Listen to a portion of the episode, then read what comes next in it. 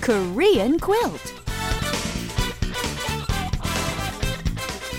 And we're back. Hello, hello, I'm Anna. And I'm Richard, and you're listening to Korean Quilt. yes, you are. Okay, since we've been learning about location cues lately, I thought we could continue on with another situation.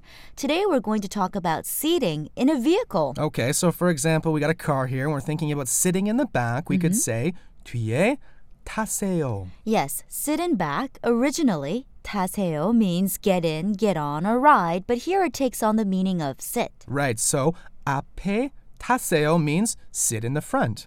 That's right. And usually when I ride in taxis, I actually sit behind the driver. So when you get into a taxi, the driver can say, 뒤에 타세요. Sit in the back, please. But let's say your friend's driving. Uh, do you sit in back, Richard, and let your friend chauffeur you around? Maybe I do, Anna. Why, you got a problem with that? Yeah, I do. No, actually, I usually sit next to my friend. Okay, so your friend could say, uh, Richard, 옆에 타세요. Sit next to me. Okay, and for instance, Anna, since I'm driving, I could say, sit next to me. 옆에 타세요. Okay. You could also use the expression in front. Richard, I know you get car sick, so 앞에 타세요. Sit in front. I'll sit in back. Ugh, yeah, Anna, 뒤에 타세요. Sit in the back. Thank you. To review one more time, 앞에 타세요. Sit in front. 뒤에 타세요. Sit in the back.